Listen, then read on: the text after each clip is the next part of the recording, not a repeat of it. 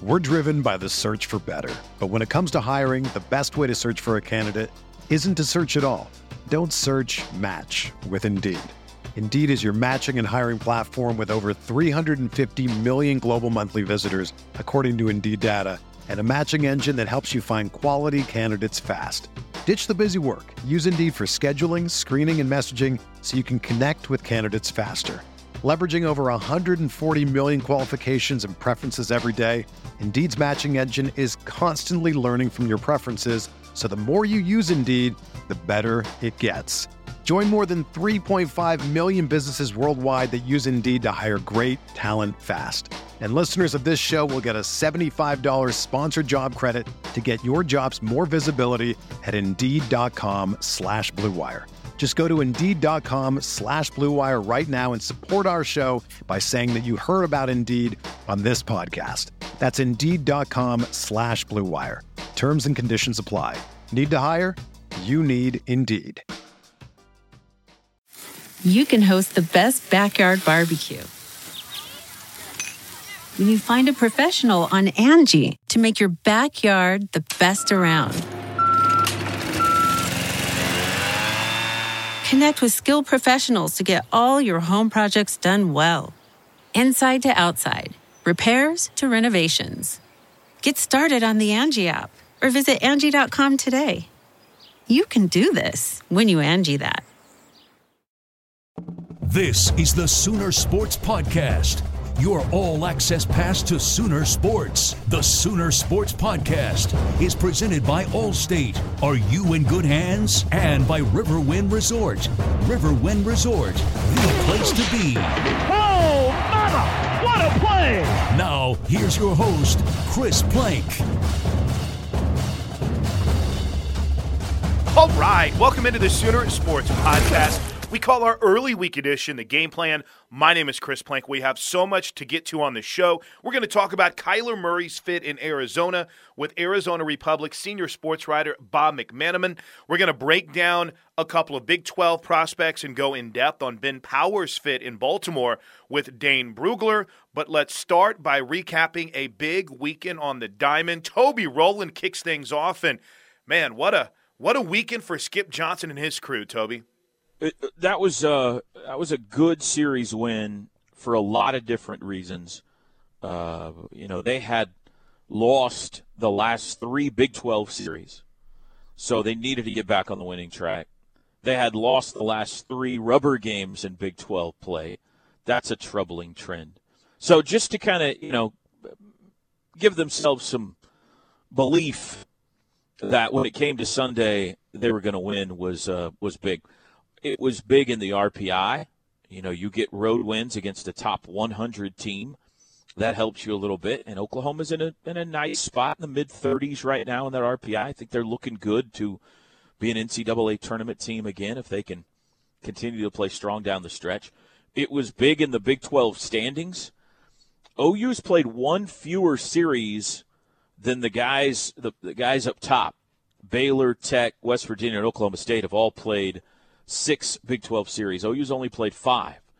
So a good weekend this weekend for Oklahoma, and they're right there in the hunt for at least second place. They need Baylor to stumble a little bit to catch them, but um, you know, a two and one weekend against Texas Tech, and they're in a tie with Oklahoma State, and uh, and they'd be in a tie. That that point, I think they'd be ahead of Texas Tech. So um, it was big for a lot of different reasons. And, you know, there's kind of was the obvious elephant in the room all weekend. The uh, the awkward situation where you had the current head coach and the former head coach playing against each other and a bunch of Sooner ties in that other dugout and on that other team. So it was a fascinating weekend and, and to pull it out after they looked dead in the water for about two hours on Sunday – was clutch. I, I think they showed some fortitude each of the last couple of weeks away from home to be able to late in games turn it around and find a victory that won a series. That's good. That's really good. Big one coming up this weekend. Big time. Speaking of two buddies, I mean Tadlock yeah. and Skip Johnson, they don't get much tighter than that. Besties. Yeah, those two are uh, are besties. Although Skip said uh, he did put one in Tim Tadlock's ear hole when they played. Um, no, Texas Tech's good, and They're rolling. unfortunately for OU, it looks like they're getting hot right now. They just swept Oklahoma State. The weekend before that, they took two of three from Baylor. This is a a, a team that was preseason top ten. Uh, everybody considered them a potential Omaha team again this year. They've got, you know, bats for days. The young kid is back again, uh, who's playing shortstop for them now. They got the Cam Warren kid out of Midwest City, out of Carl Albert, I should say, who is just bashing for them over at first base. So they're they're really good. I, I don't think their pitching is as good as it's been the last few years, but it's getting better. Right? I mean, Caleb Killian's having a really nice year for them. So they're formidable, and uh, you know oh, they they have uh, they uh, they've struggled here. The last time they came here, OU took two of three. I feel like the last two times they did, but yeah, it'll be in all three of these last Big 12 series are going to be big time. Texas Tech this week, then you got Bedlam. We'll have over 20,000 people again this year that'll come watch Bedlam. And then that Texas series has always been big on the schedule, but with the way they're floundering right now, it's entirely possible that Oklahoma goes down there with the opportunity to end their season. Wow. You know, period. I mean, there's a chance that Texas finishes ninth and misses the Big 12 tournament. So um, that that could be fascinating. Great stuff from T Row. Let's take you down to the field after the game where Toby caught up with the coach and the hero. Let's start there. We just heard the highlight coming out of the break of the Milan Walla double. Talk about the decision to go with Milan there in the eighth. Well, I mean, it was just a matchup deal, and, and guys with the right attitude to sit there on the bench all year long. That's what we talk about, having the right attitude.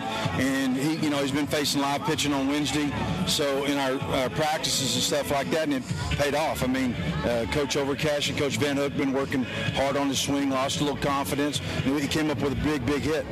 Milan and Jordan Vujovic, neither one had played all weekend. They both deliver for you there in that big eighth inning. No doubt. I mean, it's about the attitude. You know, I mean, we talk about the attitude being a decision, and it, no, no more showed up in those two guys today. That was beautiful to see. Your bullpen was great for you all day today. Yeah, they've been good all year, and uh, uh, I know we've been through our ups and downs with them, but uh, uh, they're young, and I think it's a sign that you know when Ruffcorn got in there and battled his butt off. I mean, I went out when I went out to him, I was like, hey, you can't, you make two quality pitches, and you, you got to reward yourself for those two pitches, and let's get on. It's if they bunt, they bunt it to you in a position you get out at third, getting out at third, which is good. I mean, that's what we do PFP for. We how about Ben catching the line drive early? I mean, that's what we talk about. Diego, the home run in the 10th, what'd you think? Well, It was huge. I mean, the guy's played in big moments all his life, and uh, uh, showed up right there. I mean, he didn't didn't get out of control even in the ninth when he came up with a hit in the six zero, and then the guy left it. You know, he left a mistake pitch up, and, uh, uh, and he hit it out of here. What was kind of shocking is the guy that hit the uh, to tie the game up hit a slider. I mean, it, it was it's kind of a weird deal. You know, you're in that situation, you got the, all the momentum, and even though uh, uh, Matthews made the right pitch, he just left it up a little bit, and the wind blew it out. Feels like a big one. I'll let you go after this, but you get the rubber game win in conference play on the road. The last three times in conference play, anyway, you haven't been able to come up with a Sunday win. You're away from home. It feels like this one could be a trampoline win for you. Well, I mean, the whole weekend was for us. I mean, we played really good Friday night, and even yesterday, the last four or five innings. I mean, was we separated balls from strikes, and you, you saw it right there in the last couple innings when we did it. And we get, I knew if we got out of the ninth, we would score because uh, those guys were really good at the back end, separating balls from strikes, and uh, uh, was really prevalent right then. Way to go, coach. Thank you. Skip Johnson, Sooners win at six to three. We're going to talk to Diego Muniz in just a second. He's down in the uh, in the dugout. Here he comes. Ice on the shoulder. Is that from running into the wall there? Oh, no, that was, uh, uh, I don't even, uh, it was from Wichita State when I dove in Oh, at okay. first base. My whole arm popped out. We got to get you some breaks, man. You're running into these walls at 100 miles an hour. I know. it's hard. I don't mind it, you know. You play hard, don't you? Uh, you have to, you know. At this level, you have to get give 100% every pitch. All right, tell me about the at bat. Tell me about the home run. Uh, well, the initial plan was to, you know, move the guy over to fir- from first to second with a bunt, you know, and uh, when I fell fell behind one two, my approach at that time was just, I mean, you know, have a competitive uh, a competitive at bat and do whatever I could to move it over. And uh, you know, I went to my two approach with uh, that we work work on every single day, and he, he threw me something I could handle, and the rest of it happened. You didn't not get. I mean, you could tell me. I won't tell him. You did not get the bunt down on purpose, just so you could hit a two-run home run. Oh there, no, right? no, no! It's, uh, It's just you and me talking. no, no, absolutely not. You know, I mean, I'm pretty sure if I would have gotten it down, the guys behind me would have found a way to score. So, I mean, it just kind of worked out that way. So How big is this one for you guys today? it's huge. You know, we were down all game, and you know, we just never gave up. And it just comes to show, I mean, the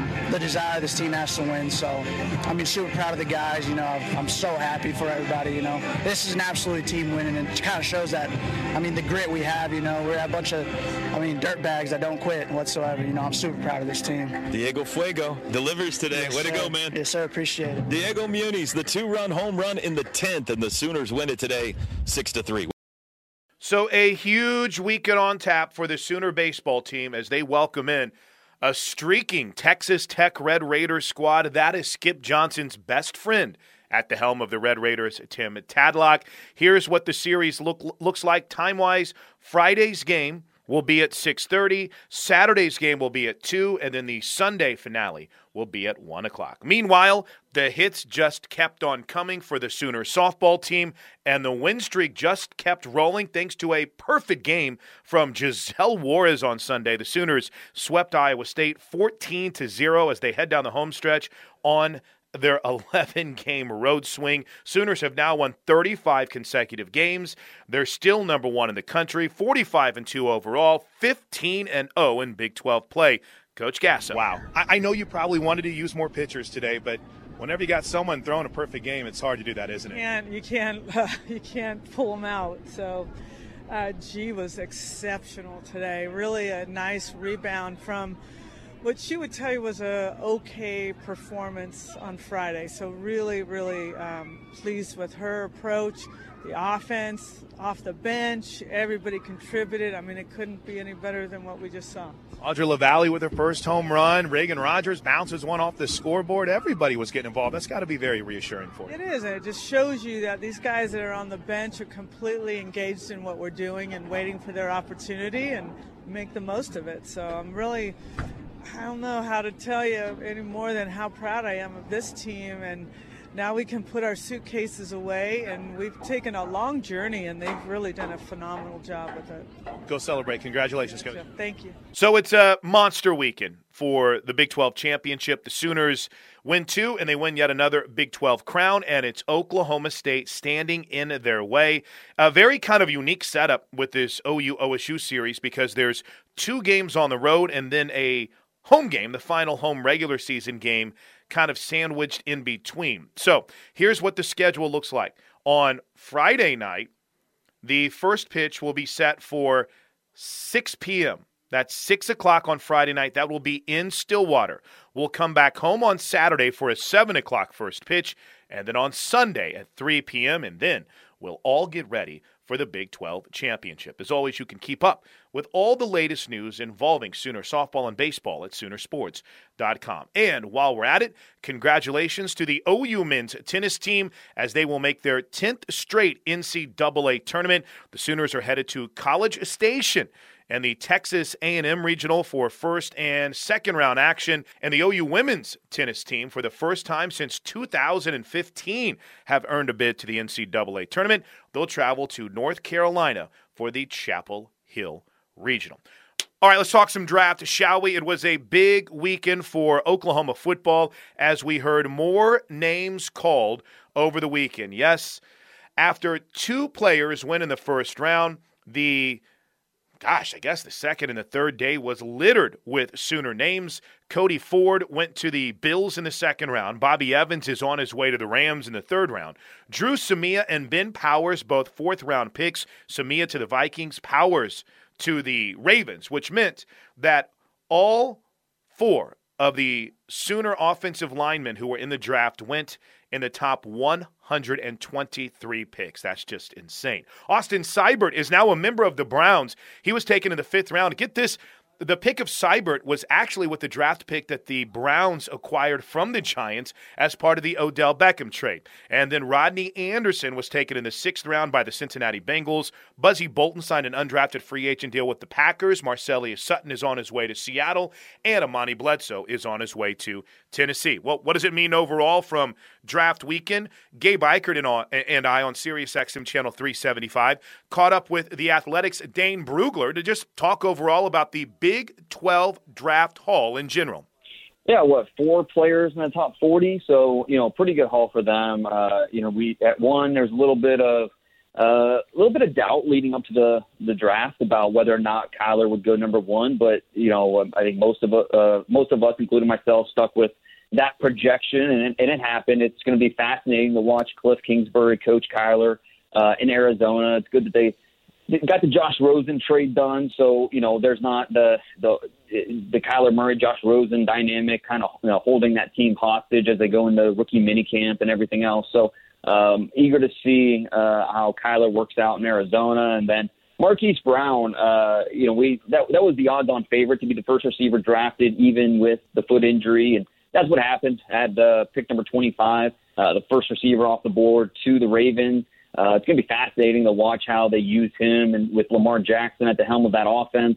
Uh, you know, Lamar Jackson has uh, a lot of arm strength, but his deep ball not the most accurate. So it's going to be interesting to see how they use Marquise Brown on underneath stuff and just how they incorporate him, jet sweeps, that type of thing. And then LJ Collier, who you mentioned, uh, who uh, he he's a prime example of why it's important to go to the Senior Bowl, or if you have a postseason All Star game uh, you know, go to these All Star games if you're a prospect listening, because LJ Collier probably not a first round pick uh, if he didn't have the week that he did in Mobile, Alabama. Uh, a one year starter at TCU, not the most productive guy, but you you break down the traits and you, you see the heavy hands, you see the ability to bend. Uh, you know, he he throws the kitchen sink at blockers, and it's not always the most efficient uh, pass rush uh, plan, but he he does a nice job of getting there and I think there's some upside where he has yet to play his best football. And once NFL coaches get their hands on him, might be able to work some things out, he'll become a more efficient pass rusher.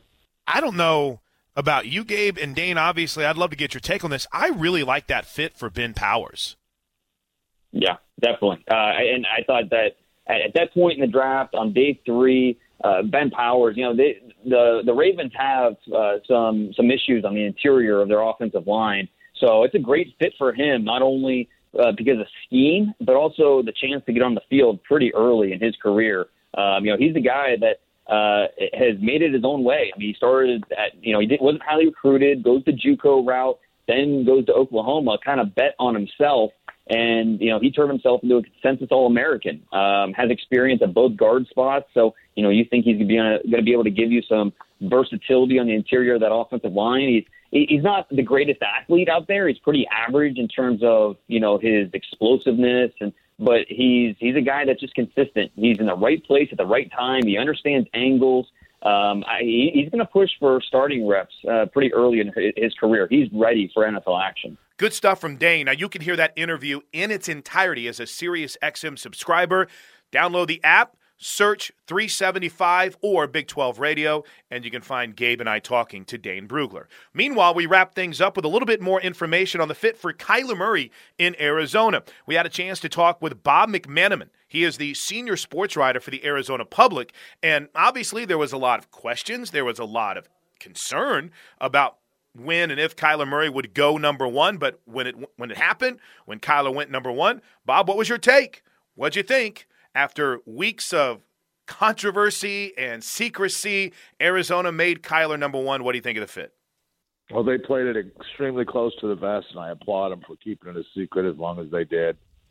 Uh, up until draft day, I still thought it was going to be uh, Quinnen Williams and maybe Nick Bosa. In the back of my mind, it was always going to be Kyler Murray. But the days leading up to the draft, Keim would just talked and gushed about Quinnen Williams when asked you know, he's never had a chance to draft, you know, the highest rated player in the draft, and and that was either Williams, which I think it was, and it, or Bosa, was one two, one A, one B, uh, and you know, it turned out to be Murray, and uh, they're all in on it. I mean, Keim's, Steve Keim's future rests with Kyler Murray having success, no matter how well this draft turns out.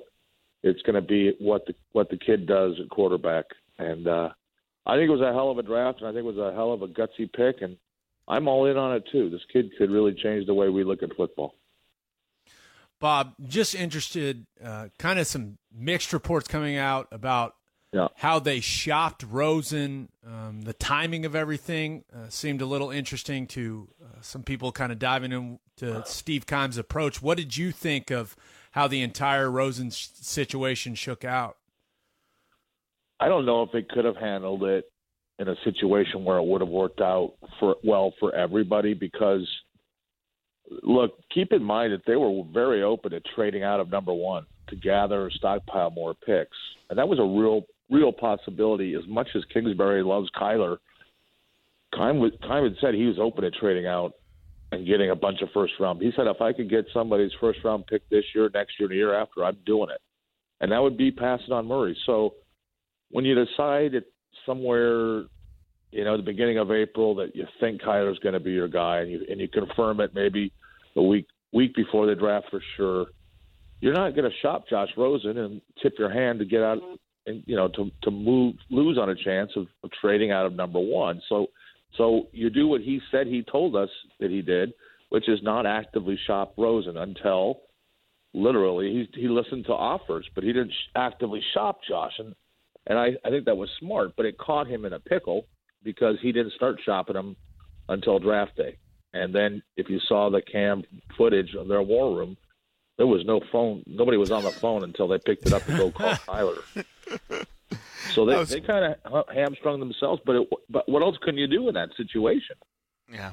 I thought that was one of my favorite shots. Was the shot of the Arizona Cardinal war room, and nobody was moving. I think I think Bidwill right. realized they were on TV, so he got up and walked around a little bit. So I, I, I love. I'm so intrigued by Steve Keim, and I don't know Bob how he is to deal with, but in the end, he's the GM. He makes the call. Uh, right. But Cliff Kingsbury had a major influence on this as well too. What kind of sales job did they have to do on Michael Bidwill?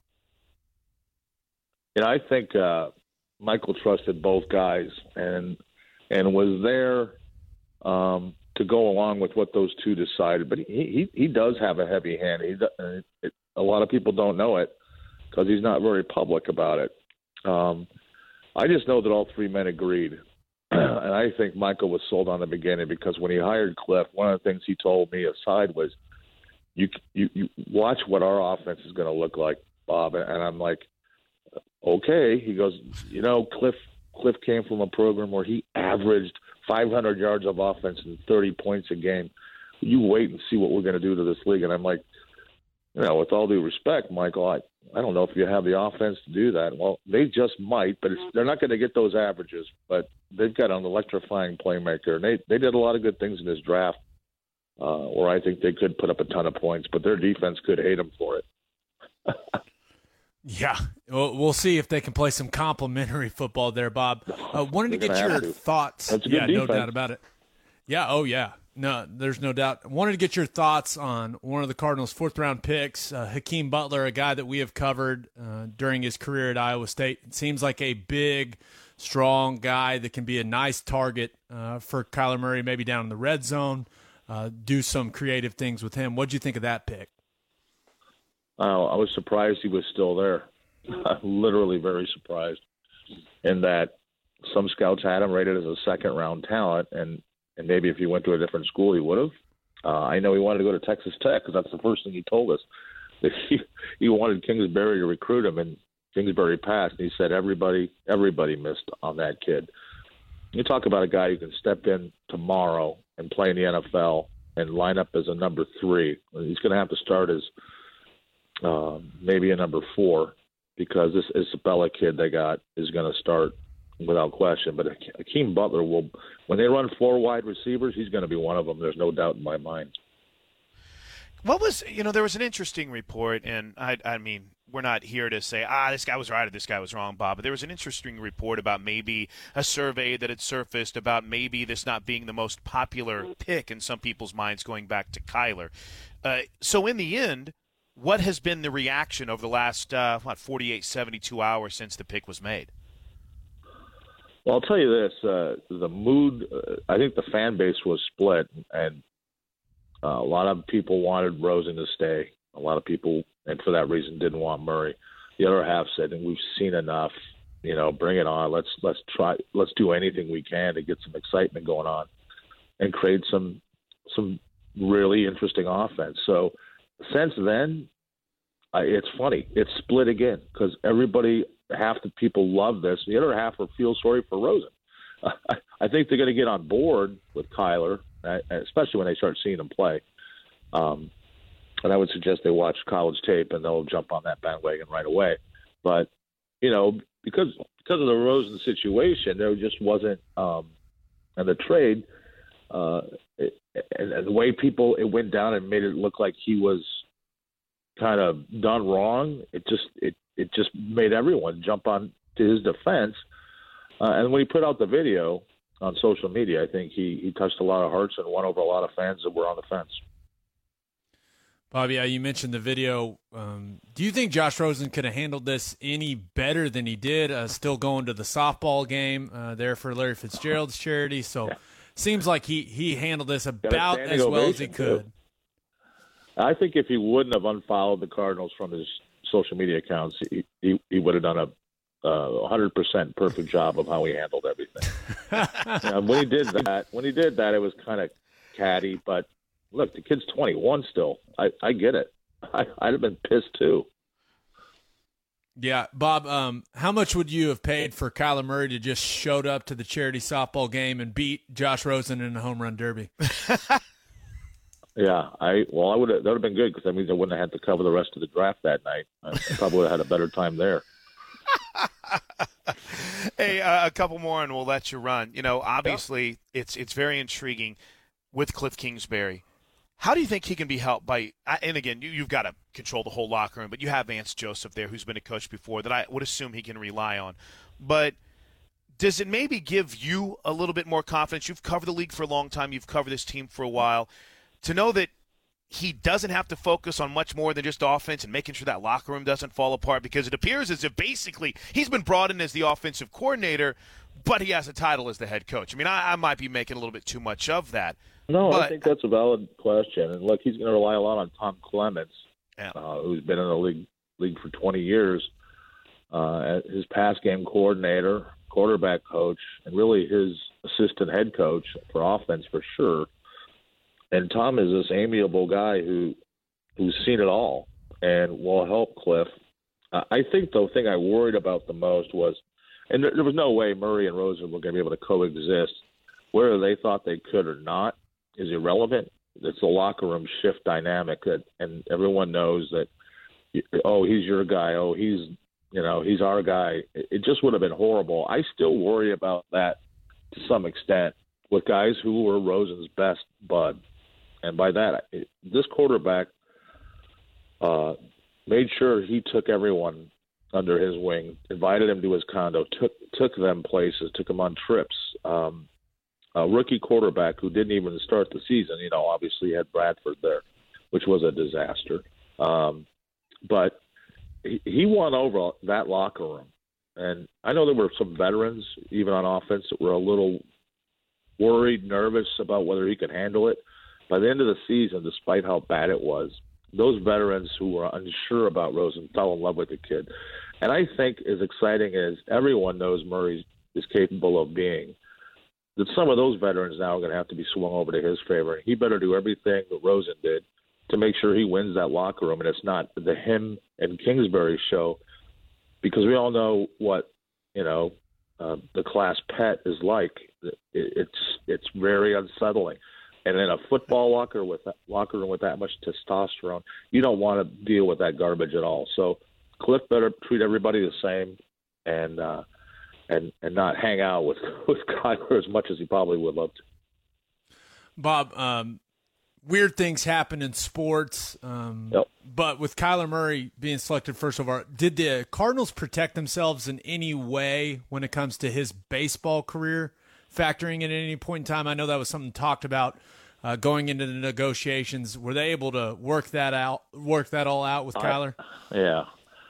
Well, if they didn't, they'd be doing what one former agent told me would be gross negligence, and I'm sure they have. Um, uh, they they're doing the contract negotiations now or very soon. Kyler wouldn't tell me, Keim wouldn't tell me, nor would the agent. But I'm assuming there's no way they even agreed to draft Kyler Murray without telling him, look, we're putting this in the contract whether you like it or not. If you don't like it, we're not going to draft you. We'll be happy to draft Quinnen Williams or Nick Bosa. So I'd have to say I'm 99 point, nah, make it 100 percent guaranteed that will there be. There you go, Bob. Hundred percent. Especially since this is a uh, well, I'm I'm a I grew up in St. Louis, so Bob, I remember watching this team when Kelly Stouffer decided that he wasn't going to come to the Cardinals and re-enter the draft the next year. But obviously, that was another era of the Bidwills. Hey, uh, a, a, final thought: Kyler yeah. Murray had been kind of viewed as maybe I don't know, awkward, uncomfortable during some interviews. Aloof. How did you aloof? There you go. How do you think he did at his opening press conference? he nailed it, man. Hit it out of the park. And at the combine, he he he was very unsteady, uh, a little grumpy, a little surly, uh, uh, a little paranoid, and and that didn't sit well with a lot of writers for some reason. Although we're not the best judge of characters, everyone knows that. Um, but it did it did offend some people or put some people off, which was stupid. We should never use body language as much, or, or a guy, you know, this kid's. I don't know. I, I, I think we over overplayed how bad it was, and some people's perception. He nailed it when he at the draft, when he called us Thursday night, when he came out Friday and met us in person. All three of those instances, uh, he was fantastic. Couldn't have been better, and he gave everybody one on ones, and I mean everybody. After he did his big presser here he split into groups with ESPN, NFL Network, CBS, Pro Football Talk, um, ABC, uh, every local channel, TV and radio, every media outlet, his own here, and, and obviously us, the main paper in, in Phoenix, the Arizona Republic and gave us plenty of time five to ten minutes, 15 minutes in some cases. I, I loved it. He was great. He was forthcoming. He wasn't rushed. He didn't even want to leave. It was fantastic. Can't wait to work with the guy, but I'll miss Josh Rosen. Yeah, Bob, he, he we had the chance to work with Kyler. He's a he's an interesting guy, but he'll he'll yeah. warm up eventually. Um, but he needs to be great because as I watch that draft and I, I look back to last year, the NFC West is a buzz saw now, man. no doubt about it. There's no doubt about it. And, uh, you know, maybe this is the next Russell Wilson, but I know he knows the pressure that's on him. And he said, uh, you know, it's going to be weird for him if he does fail because this kid was 57 and three as quarterback. That's crazy. He's lost three games his entire life playing football. And he, I just wrote it. He said, I, I, I don't know what I would do if I was on a team that went three and 13. I don't think I could handle it. And he goes, that's not going to be the plan. We're here to win. We're here to win Super Bowls. You know, and if we start losing, people do fail. But I'm going to work double hard the next day and doubly hard the day after that to make sure it doesn't happen. So everybody's on that page and that commitment. This team could be a lot better than the five wins Vegas has given them. Man, we got a lot of NFL teams to follow next year, guys. The Browns, the Ravens, obviously the Arizona Cardinals now. So, kind of craziness whenever it comes to the NFL and that sooner influence that we continue to see grow year by year. Fun episode. Thank you so much for downloading and subscribing. Don't forget, tickets for baseball are available online right now at Soonersports.com slash tickets. It's going to be a huge weekend for the Sooner baseball team, and we hope to see you out at Mitchell Park. And we'll be back here to preview it all with you on Friday with the tailgate. Until then, have a great week and Boomer Sooner, everybody. This has been the Sooner Sports Podcast. Make sure to get all the latest episodes online right now at Soonersports.tv slash podcast and make sure to follow us on Twitter at OU on the air.